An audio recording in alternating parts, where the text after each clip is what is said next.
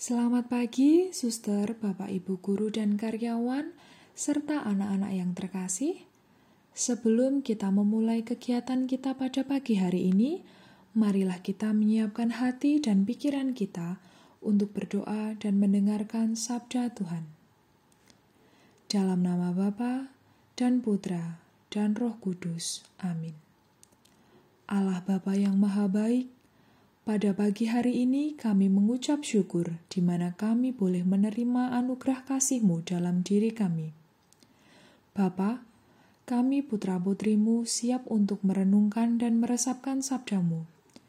Kiranya Engkau berkenan memimpin langkah kami untuk senantiasa hidup seturut kehendakmu, serta cairkanlah hati kami yang beku dan kaku.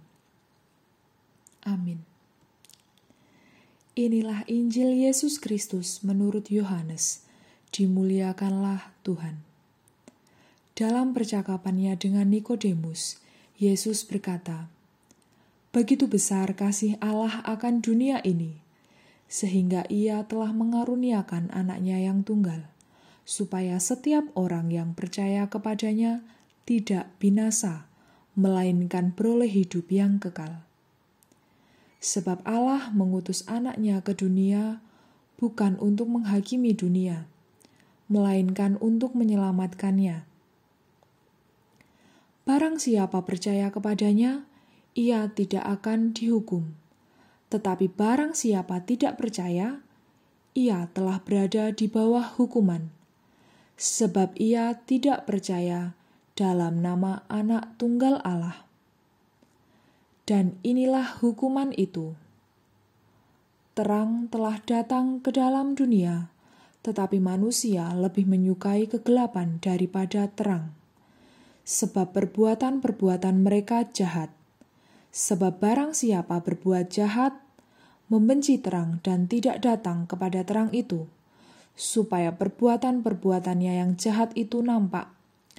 Tetapi barang siapa melakukan yang benar, ia datang kepada terang, supaya menjadi nyata bahwa perbuatan-perbuatannya dilakukan dalam Allah. Demikianlah Injil Tuhan. Terpujilah Kristus. Suster, Bapak Ibu guru dan karyawan serta anak-anak yang terkasih, sering kita mempunyai pikiran-pikiran dalam hati, mengapa orang jahat hidupnya terlihat lebih bahagia? Mengapa teman-temanku yang berbuat curang mendapatkan nilai yang bagus? Mengapa berbuat dosa seakan lebih menyenangkan?